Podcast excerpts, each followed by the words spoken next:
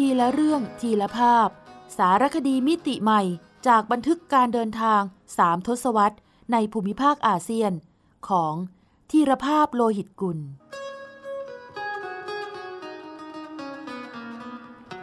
อ่านโดย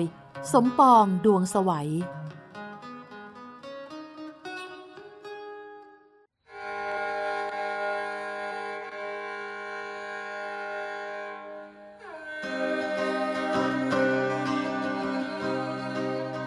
เรียนรู้มิตรใหม่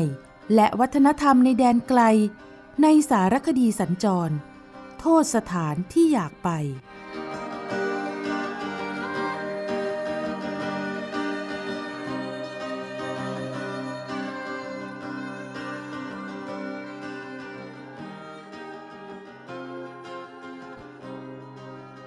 ภูฏานตักซังแห่งศรัทธาเทวไลเหนือปุยเมฆกล้ามเนื้อขาที่ฟิตซ้อมจนแกร่งพอประมาณกับใจที่นิ่งพอเท่านั้นจะพาเราฝ่าข้ามไปได้ตรงนี้แหละที่ท่อนหนึ่งของบทเพลงสู่เส้นชัยผุดพรายขึ้นในห้วงคำนึงอีกครั้ง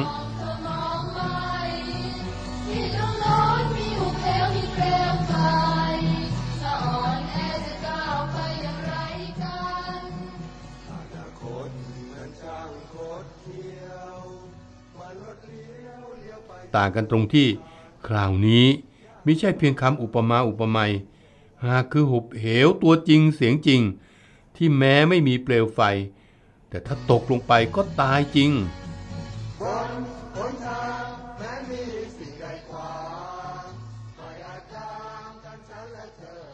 วันหนึ่งในงานปัจฉิมนิเทศนิสิตที่กำลังจะก้าวไปเป็นบัณฑิต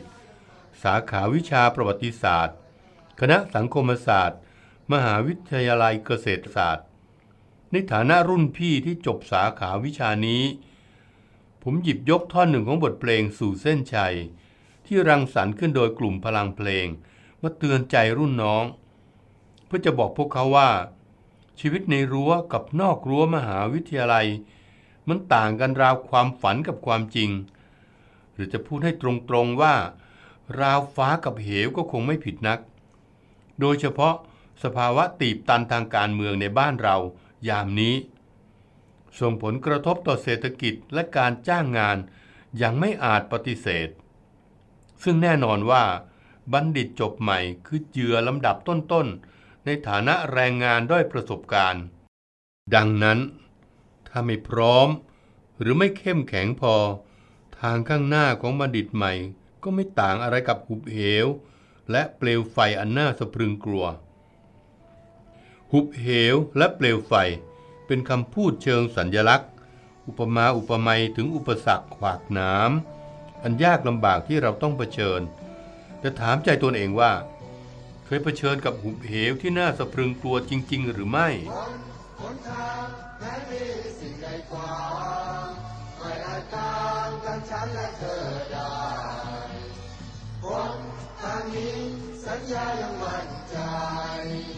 ด้วยพลังยิ่งใหญ่รวมในศรัทธา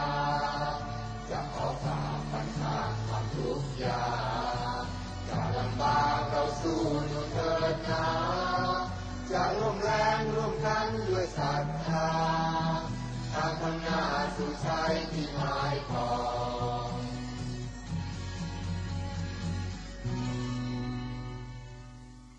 ผมรู้สึกว่าชีวิตนี้เพิ่งได้สัมผัส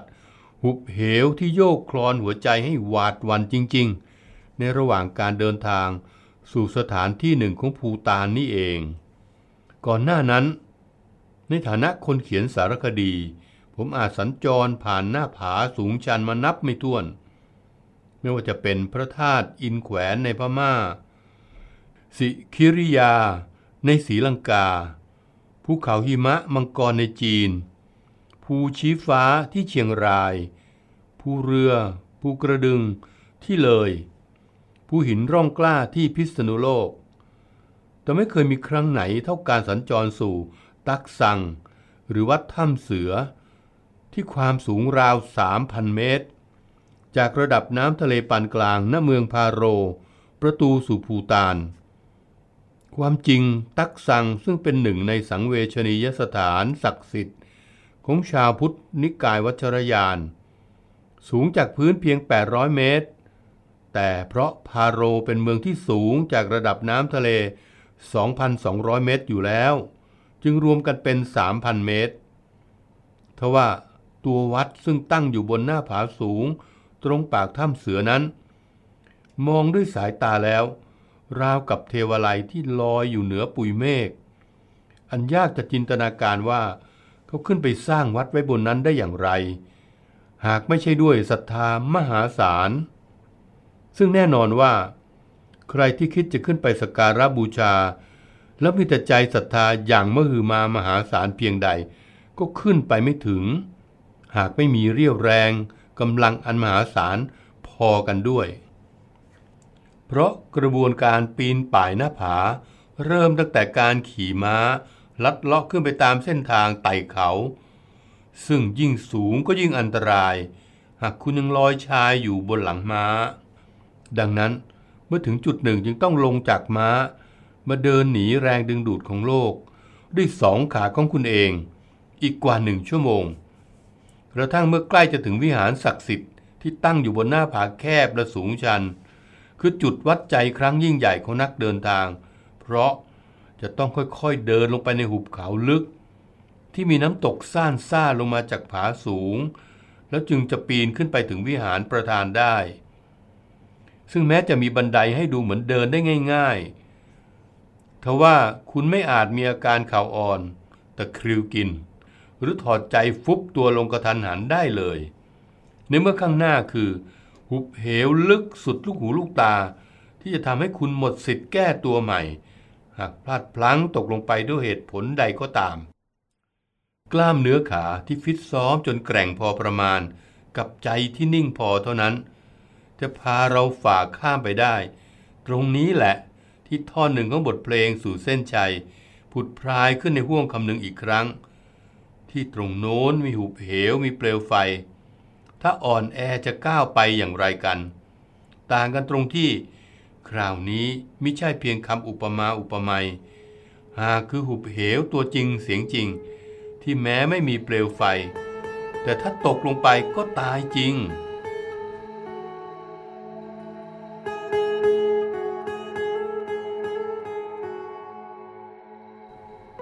สถานที่แห่งนี้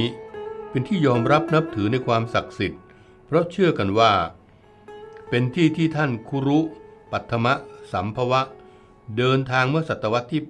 8โดยเหาะมาบนหลังเสือและได้มาเจริญสมาธิอยู่ในถ้ำแห่งหนึ่งอาชิโดจีวังโมวังชุกสมเด็จพระราชินีในสมเด็จพระราชาธิบดีจิกมีชิงเยวังชุกรัชกาลที่4แห่งราชอาณาจักรภูฏานทรงนิพนธ์ถึงมหาวิหารตักสังไว้ในหนังสือภาพสวรรค์ภูฏานสมบัติล้ำค่าแห่งแดนมังกรสายฟ้าฉบับแปลโดยรองศาสตราจารย์ดร.อมรแสงมณีแห่งมหาวิทยาลัยมหิดลอันนำไปสู่คำถามว่าท่านคุรุปัทมะสัมภวะคือใครสำหรับชาวพุทธนิกายเถรวาทอย่างไทยเราหากจะทำความรู้จักท่านผู้นี้ต้องรื้อกรอบคิดของเถรวาทที่ถือว่าโลกนี้มีพระพุทธเจ้าเพียงพระองค์เดียวคือพระโคตมะพุทธเจ้าหรืออดีตเจ้าชายสิทธัตถะออกเสียก่อน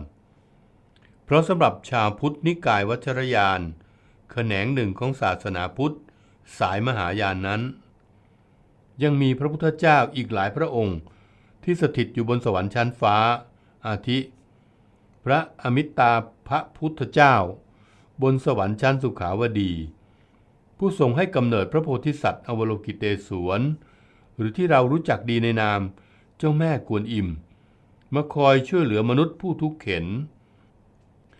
ส่วนพระพุทธเจ้าที่ทรงมาเกิดบนโลกมนุษย์นอกจากเจ้าชายสิทธัตถะแล้วยังมีมหาบุรุษผู้สร้างคุณูปการสูงส่งจนชาวพุทธวัชรยานในทิเบตเนปาลภูฏานสิกขิมยกย่องเป็นพระพุทธเจ้าองค์ที่ 2คือท่านคุรุปัทมะสัมภวะ หรือพระปทุมสมภพหรือที่ชาวทิเบตเรียกขานว่าคุรุรินโปเชแปลว่าพระอาจารย์ใหญ่ผู้ล้ำเลอค่าหนังสือภูฏานดินแดนแห่งพระพุทธศาสนาโดยอาจารย์เสถียรพงษ์วรรณปกราชบัณฑิตไขความซับซ้อนแห่งที่มาของท่านคุรุปัทมสัมภวะไว้ว่าตามความเชื่อของชาววัชรยานก่อนที่พระพุทธเจ้าองค์ที่หนึ่งคือเจ้าชายสิทธัตถะจะดับขันธปรินิพพานทรงตัดพยากรณ์ไว้ว่าหลังทรงปรินิพพานแล้วจะมีมหาบุรุษคนหนึ่งเกิดขึ้นเองบนดอกบัวจึงเรียกปทุมสมภพหรือปัทมสัมภวะณทะเลสาบแห่งเมืองโอดิยานะทางตะวันตกเฉียงเหนือของชมพูทวีปปัจจุบันคือหุบเขาสวัตในปากีสถานตอนเหนือมหาบุรุษท่านนี้จะได้เป็นพระราชาแห่งอาณาจักรศาสนาทั้งปวงจะมาช่วยเผยแผ่ศาสนาพุทธทำให้สัตว์โลกได้ตรัสรู้ธรรมมากขึ้นจึงถือว่าท่านเป็นพระพุทธเจ้าที่มาเกิดบนโลกมนุษย์เป็นองค์ที่สองท่านคุรุปัทมสัมภวะหรือคุรุรินโปเชรอบรู้พระพุทธศาสนาจนได้เป็นอาจารย์สอนหนังสือณมหาวิทยาลัยนาลันทาในอินเดียและยังเชี่ยวชาญในลัทธิตันตรยานที่สอนให้ใช้กิเลสไม่ว่าจะเป็นสุรานารีมาเป็นบันไดไปสู่การบรรลุธรรมจนศาสนาพุทธแตกแขนงไปสู่นิกายวัชรยานตันตระนิกายที่เชื่อว่าจะทำให้ชาวพุทธมีอำนาจในการตัดกิเลสได้เฉียบพลันดุจดั่งเพชรจนสามารถบรรลุธรรมได้รวดเร็วราวปานสายฟ้าแลบแป๊บวัชระแปลว่าเพชรหรือสายฟ้าแม้แต่การมีเพศสัมพันธ์ก็ใช้เป็นเครื่องมือให้สำเร็จนิพพานได้ด้วยเหตุนี้ในตำนานของชาวทิเบตภูฏานท่านคุรุปัทมสัมภวะจึงมีชายาถึง5พระองค์รูปเคารพหรือปฏิมาประธานของชาววัชรยานยุคแรกจึงเป็นพระพุทธรูปประทับนั่งโดยมีอิสตรีเปลือยกายสวมกอดอยู่ที่เอว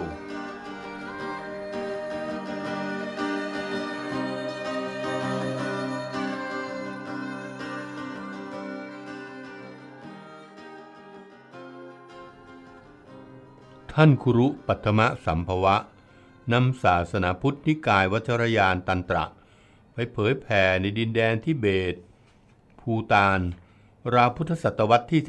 13หรือราว 1,300 ปีมาแล้วเชื่อกันว่าตราบจนวันนี้ท่านไม่ได้ปรินิพพานไปไหนแต่ยังคงสอนธรรมะและปกครองพูดผีปีศาจควบคุมมิให้มารังควานมนุษยโลกท่านจึงเป็นที่เคารพสักการะอย่างสูงในหมู่ชาวทิเบตภูฏานทั้งยังมีร่องรอยการจาริกของท่านคุรุปัทมสัมภวะปรากฏอยู่หลายแห่งบนที่ราบสูงทิเบตและในหุบเขาแห่งภูฏานปัจจุบันซึ่งหนึ่งในจำนวนนั้นคือมหาวิหารตักสังอันกล่าวได้ว่าเป็นสังเวชนียสถานสำคัญลำดับต้นๆที่ชาวพุทธวัชรยานพึงได้ไปกราบสักการะสักครั้งหนึ่งในชีวิต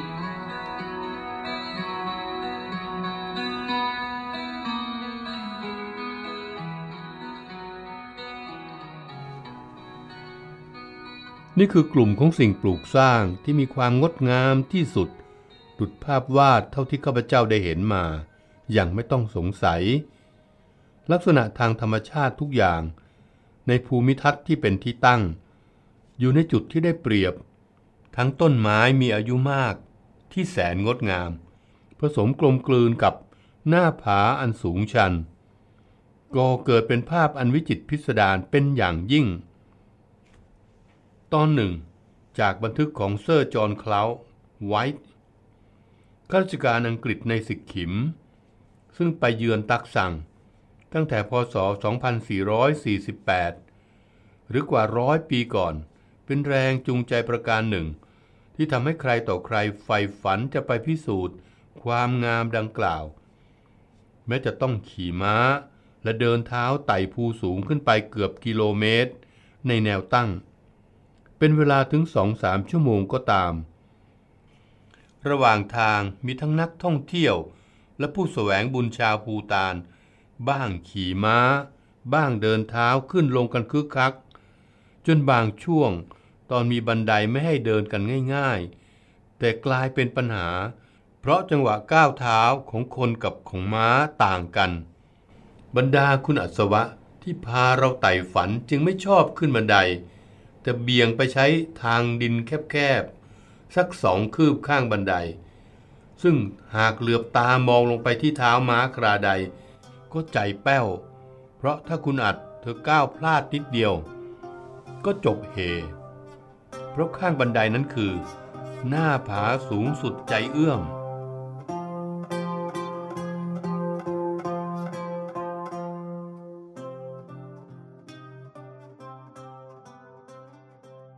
กระทั่งผ่านไปสัก 2-3 จุดใจแป้วรู้สึกมั่นใจในสัญชาตญาณของม้าและผู้ควบคุมม้าชาวภูฏานมากขึ้นจึงพอได้เงยหน้าขึ้นสัมผัสความงามของทัศนียภาพ2 ข้างทางทั้งป่าสนเขียวขจีป่าดิบเขาที่กำลังเปลี่ยนสีสันตระการตาสลับกับธงมนตราหลากสีที่ชาวภูฏานประดับไว้ทุกช่องเขาที่เราผ่านด้วยความเชื่อว่ามนตราในผืนธงจะสกัดพูดผีวิญญาณร้ายไม่ให้กล้ำกลายผู้ผ่านทางพร้อมๆกับอำนวยพรให้ผู้จาริกแสวงบุญสวัสดีมีชัยไปจนถึงฝั่งฝันคือมหาวิหารตักสังณปลายฟ้าเช่นเดียวกับกองก้อนหินที่วางเรียงกันเป็นรูปลักษณ์คล้ายสถูปเจดีย์นี่คือการสร้างสิ่งศักดิ์สิทธิ์ถวายเป็นพุทธบูชาอย่างง่ายสุดของชาวพุทธแต่โบราณเป็นทั้งหมุดหมายว่าพุทธศาสนาขจรไกลมาถึงที่นี่และเป็นตัวแทนแห่งศรัทธาสูงส่งของผู้สร้างแล้วยังเป็นสัญลักษณ์อาคมข่มขวัญทั้งคนไม่ดีและผีร้ายอีกด้วยเช่นเดียวกับด่านเจดีย์3 องค์ที่สังขละบุรีจังหวัดกาญจนบุรีก็มีจุดเริ่มต้นจากกองหินรูปเจดีย์3 กองที่ชาวมอญวางเรียงไว้แต่อดีตกาลนั่นเองขี่ม้าไปหวาดเสียวไปถ่ายภาพไปเพลินๆสักชั่วโมง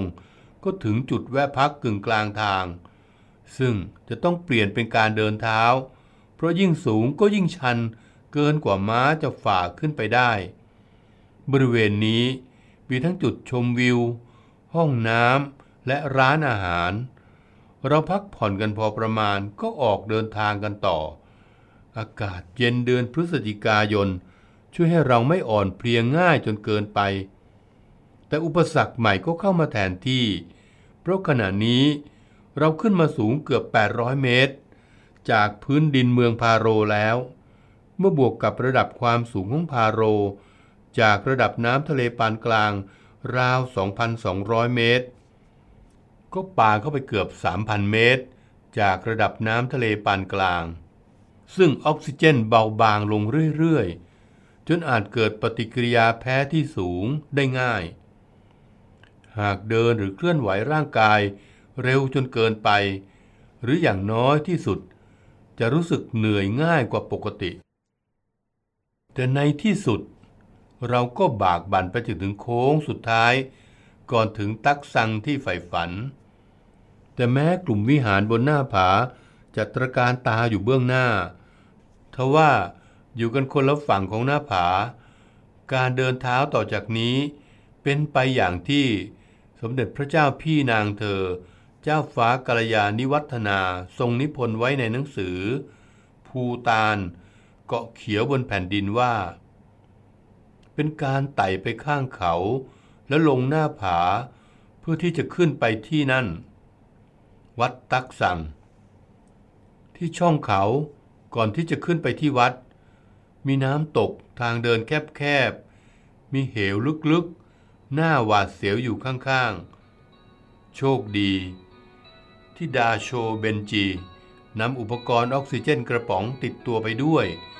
เพราะบนเขาช่วงนั้นเป็นช่วงที่สูงมากอากาศหายใจก็น้อยไปมากน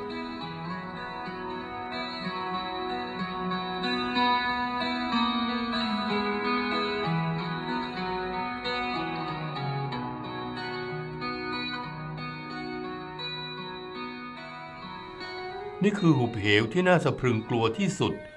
เท่าที่ผมเคยสัมผัสแม้จะมีบันไดให้ดูว่าเดินได้ง่ายแต่เราไม่มีสิทธิ์เข่าอ่อนและไม่มีสิทธิ์แก้ตัวหากเกิดพลาดพลั้งไปแต่ด้วยความมุ่งมั่นอย่างระมัดระวังกันสุดขีด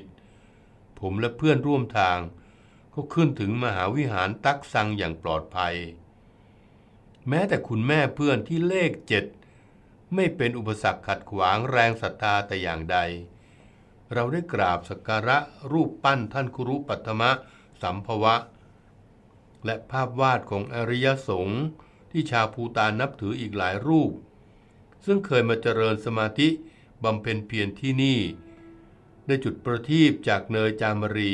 อุทิศถวายเป็นพุทธบูชาณจุดที่ฉายาของท่านคุรุปัทมะสัมภวะเคยนั่งสมาธิเช่นกันยังจำได้ดีว่ารูปปั้นท่านคุรุปัทมสัมภวะที่ประดิษฐานอยู่หน้าถ้ำเป็นรูปท่านกำลังยืนอยู่บนหลังเสือที่เหยียบอสุรกายอยู่บางทีอสุรกายนั้นอาจไม่ใช่ใครที่ไหนนอกจากอวิชชาและความหวาดกลัวที่อยู่ในจิตใจเราใครยังเหยียบอสุรกายตนนี้ไว้ใต้ฝ่าเท้าไม่สำเร็จก็ยากจะขึ้นมาถึงเทวไลยเหนือปุยเมฆแห่งนี้ได้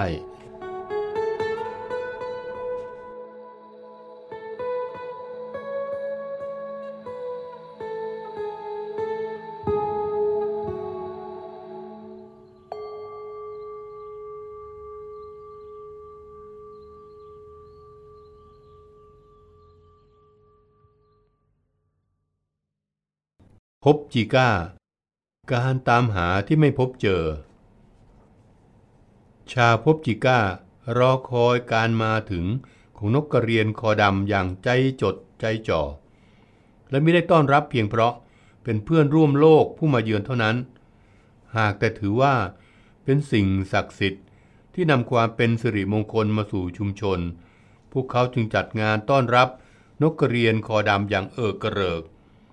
ด้วยการร้องรำทำเพลงอ่านบทกวีเล่านิทานสอนใจเกี่ยวกับนกกระเรียนเคยไหมตามหาอะไรไม่เจอแต่นอกจากไม่อนาถร้อนใจแล้วยังกลับมีความสุขจนลืมไปเลยว่าที่สู้อุตสาห์สัญจรรอนแรงมาไกลนั้นเพื่อตามหาสิ่งใดกัน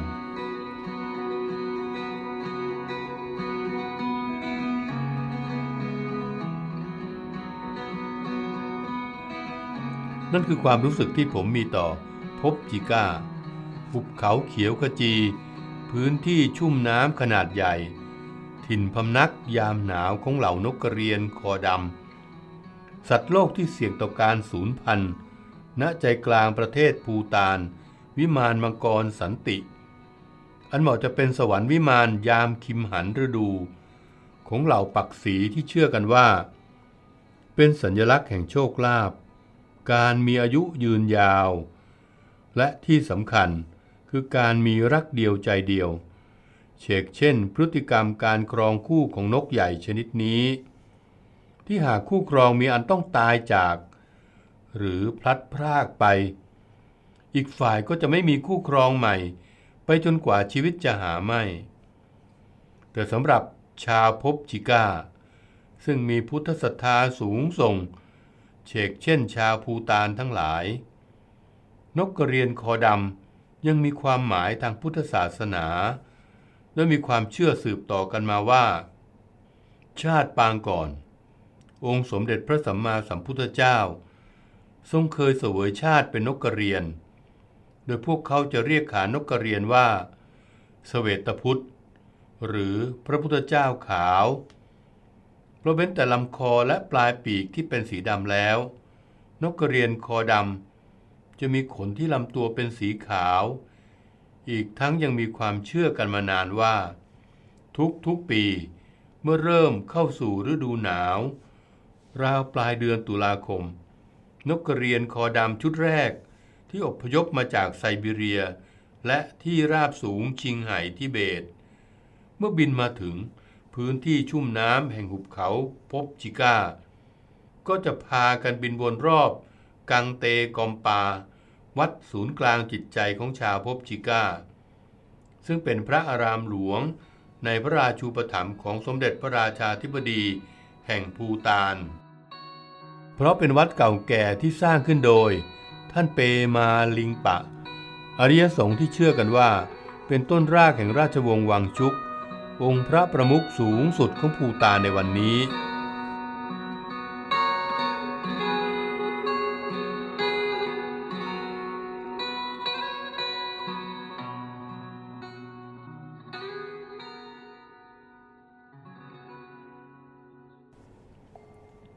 เล่าขานกันว่า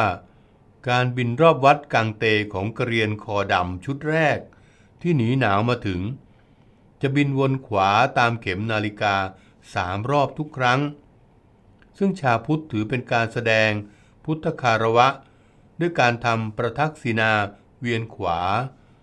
คือให้สิ่งศักดิ์สิทธิ์อยู่ทางขวามือของเราแต่ละปีชาวพบจิก้าจึงรอคอยการมาถึงของนกกระเรียนคอดำอย่างใจจดใจจ่อและไม่ได้ต้อนรับนกชนิดนี้เพียงเพราะเป็นเพื่อนร่วมโลกผู้มาเยือนหรือมาพักพิงชั่วครั้งชั่วคราวเท่านั้นหากแต่ถือว่าเป็นสิ่งศักดิ์สิทธิ์ที่นำความเป็นสิริมงคลมาสู่ชุมชนพวกเขาจึงจัดงานต้อนรับนกกระเรียนคอดำอย่างกระเริกด้วยการร้องรำทำเพลงอ่านบทกวีเล่านิทานสอนใจเกี่ยวกับนกกระเรียนเด็กๆจะแต่งชุดนกกระเรียนออกมาร่ายรำเรียนแบบอาการเกี้ยวพาราศีกันของนกกระเรียนเพื่อบอกเล่าถึงการเป็นสัตว์โลกที่มีรักเดียวใจเดียวอันควรค่าแก่การเป็นแบบอย่างรวมทั้งยังมีความเชื่อว่า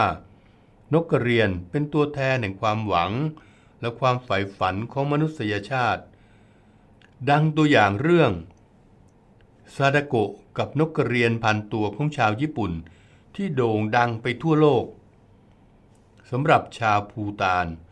การมาถึงของนกกระเรียนคอดำช่วงปลายเดือนตุลาคมของทุกปียังเป็นสัญลักษณ์การสิ้นสุดฤดูเก็บเกี่ยวและการย้ายถิ่นไปยังที่อบอุ่นกว่าเพราะเริ่มต้นเข้าสู่ฤดูหนาวอย่างแท้จริงจึงถือเป็นโบราณราชประเพณีว่าตั้งแต่เดือนพฤศจิกายนเป็นต้นไปเจเคนโปหรือสมเด็จพระสังฆราชแห่งภูฏานพร้อมทั้งพระเถรานุเถระชั้นผู้ใหญ่จะเสด็จจากที่ประทับฤดูร้อนณนครทิมพูเมืองหลวงปัจจุบันของภูฏานซึ่งมีอากาศหนาวเย็นเพราะอยู่สูงกว่าระดับน้ำทะเลปานกลางกว่า 2,200 เมตรไปพำนักยังพระตำหนักที่อบอุ่นกว่าณเมืองปูนาคาราชธานีเดิมตลอดช่วงฤดูหนาวไปจนถึงราวเดือนมีนาคมเช่นเดียวกับบรรดานกกระเรียนคอดำที่มีหุบเขาพบจิก้าเป็นบ้านพักฤดูหนาวอันแสนจะอบอุ่นทั้งกายและใจเพราะชาวพบจิก้าทั้งรักและหวงแหนด้วยจริยธรรมพื้นฐานของชาวพุทธที่ไม่ฆ่าสัตว์ตัดชีวิตจึงไม่ต้องกลัวว่าจะตกเป็นเป้าของการไล่ล่าเพราะอย่าว่าแต่นกในนภาอากาศเลย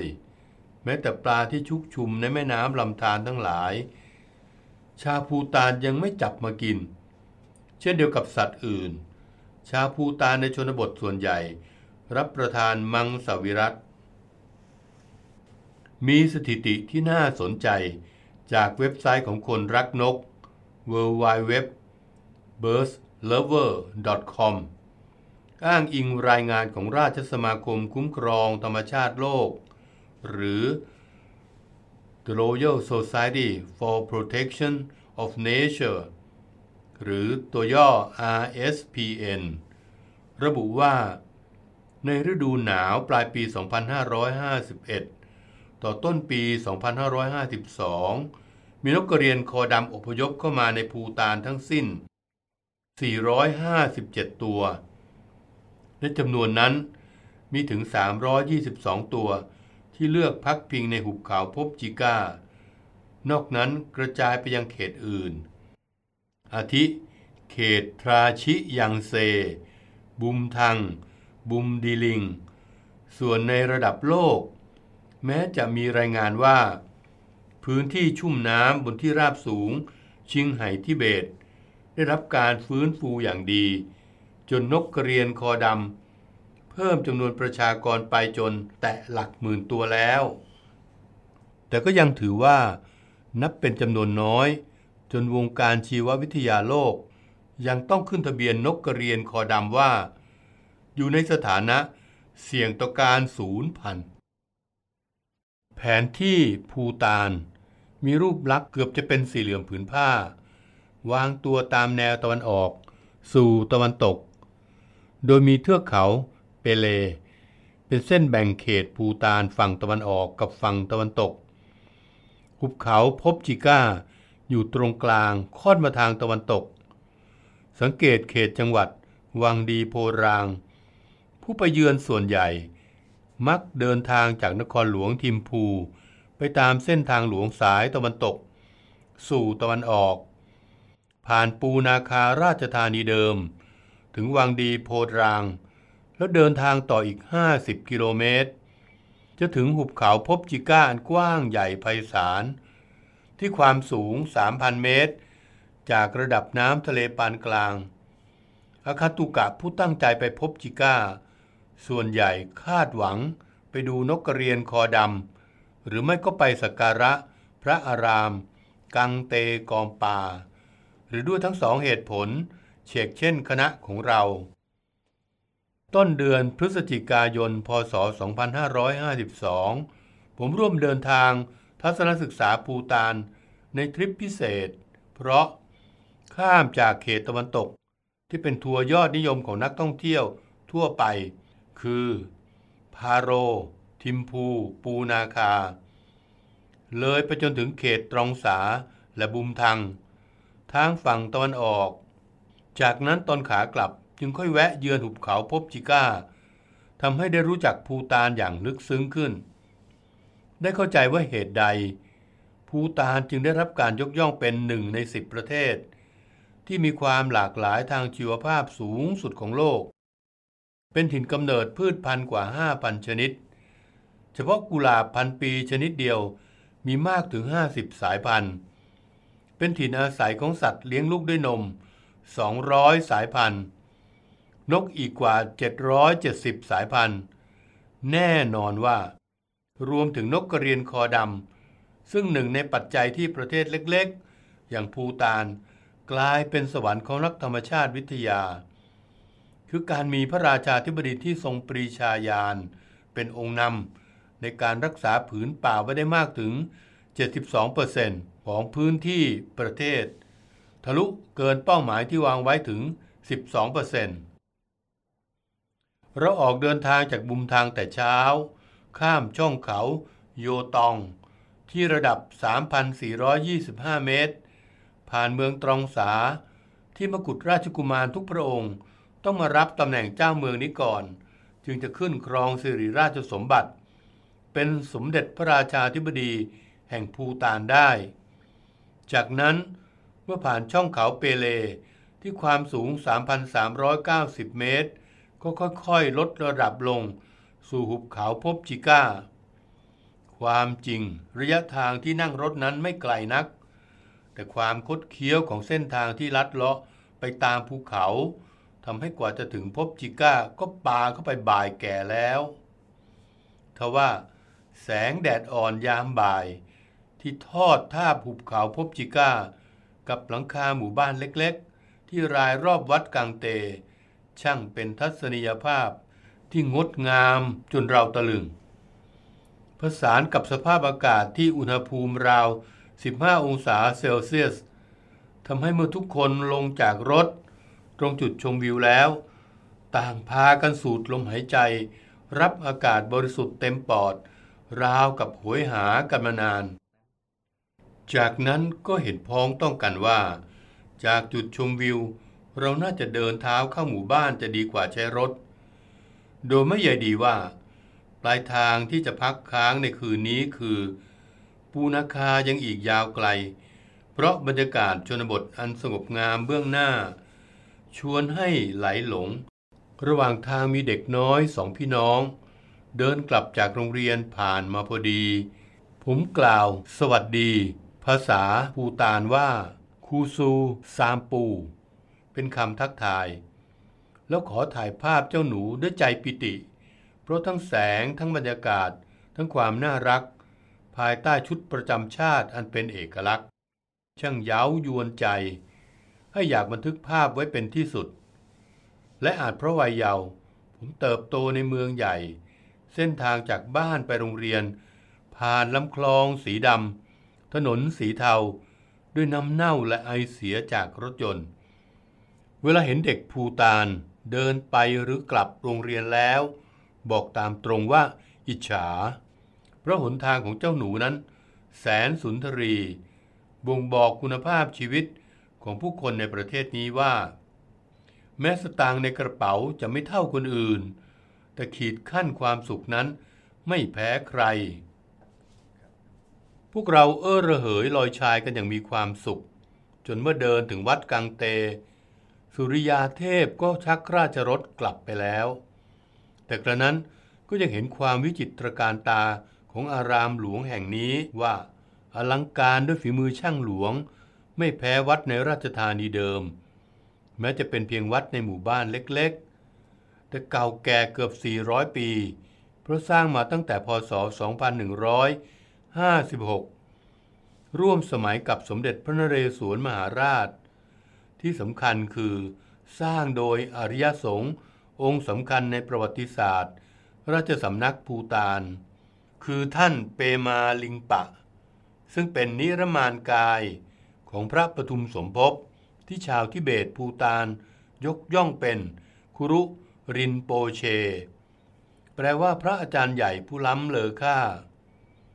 ด้วยท่านคือผู้นำศาสนาพุทธนิกายวัชรยานจากอินเดียมาเผยแผ่ในดินแดนนี้ตั้งแต่ 1,200 ปีที่แล้วกระทั่งกลายเป็นศาสนาประจำชาติภูฏานมาตราบจนวันนี้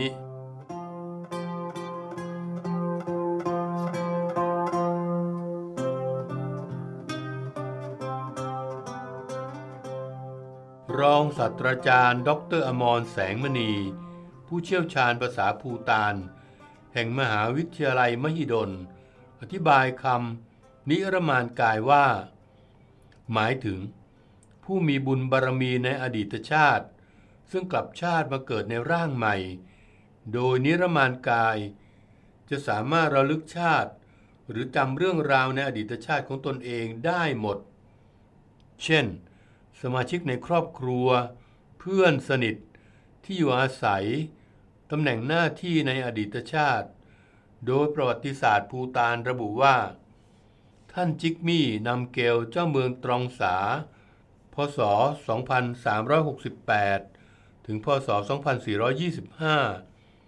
ผู้นำกองทัพภูฏานต่อต้านเจ้าอาณานิคมอังกฤษจนได้รับชัยชนะนั้นเป็นผู้สืบสายสกุลมาจากท่านอริยะเปมาลิงปะซึ่งท่านจิกมีนำเกลผู้นี้คือบิดาของท่านอุกเย็นวังชุกเจ้าเมืองตรองสาคนต่อมาที่ภายหลังปราบดาพิเศษเป็นปฐมบรมกษัตริย์แห่งราชวงศ์วังชุกเมื่อวันที่17ธันวาคมพ.ศ. 2450นั่นเองนี่จะเป็นคำตอบว่าเหตุใดกังเตกอมปาจึงเป็นวัดสำคัญและเหตุใดมกุฎราชกุมารทุกพระองค์ต้องมารับตำแหน่งเจ้าเมืองตรองสาก่อนจึงจะขึ้นครองสิริราชสมบัติเป็นสมเด็จพระราชาธิบดีแห่งภูฏานซึ่งรวมทั้งเจ้าชายจิกมี่เคซานำเกลวังชุกก็เสด็จมาเยือนประเทศไทยปี 2549 ระหว่างที่ทรงดำรงตำแหน่งตรองสาเพนลอบหรือเจ้าเมืองตรองสาก่อนเข้าสู่พระราชพิธีบรมราชาภิเษกเป็นรัชกาลที่ 5 แห่งราชวงศ์วังชุกในปีพ.ศ. 2551เย็นวันนั้นพวกเราได้กราบสักการะพระสถูปบรรจุอธิธาตุแห่งอริยะเปมาลิงปะภายในวิหารหลวงวัดกังเตก่อนเดินทางต่อไปด้วยหัวใจอิ่มเอมโดยลืมไปเลยว่าเรายังไม่ได้พบเห็นสิ่งที่ตามหาคือนกกระเรียนคอดำแม้สักตัวเดียวผมเองก็เพียงได้อุดหนุนงานหัตถกรรมชาวบ้านที่วาดรูปกระเรียนคอดำลงบนปีกไม้ได้น่ารักมาอันหนึ่งเท่านั้นแต่ไม่มีใครบ่นอะไรสักคำที่ไม่ได้เห็นนกกระเรียนมิแต่ออกปากชมความน่ารักของหมู่บ้านเล็กๆในหุบเขาแห่งนี้ไม่ขาดสายผมจึงได้ประจักษ์ว่าบางทีจุดหมายปลายทางหรือความคาดหวังที่ตั้งไว้อาจไม่ใช่ที่สุดของความสุขหรือความงามเสมอไปเกร็ดเล็กเกร็ดน้อยเมื่อกลับจากภูฏานทริปนั้นได้เข้าเว็บไซต์ของคนรักนก www.birdslover.com จึงทราบว่านกกระเรียนคอดำกลุ่มแรกเพิ่งเดินทางทั้งหุบเขาพบจิก้าก่อนหน้าผมไปเพียง5 วันตามรายงานว่ามีจำนวนแค่4 ตัวขณะที่กลุ่มใหญ่อีกกว่า300 ตัวกำลังทยอยตามมาจึงไม่น่าแปลกใจที่การเดินทางทริปนั้นจะเป็นการตามหาที่ไม่พบเจอ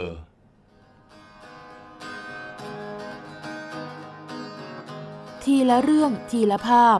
สารคดีมิติใหม่จากบันทึกการเดินทาง3 ทศวรรษในภูมิภาคอาเซียนของธีรภาพโลหิตกุล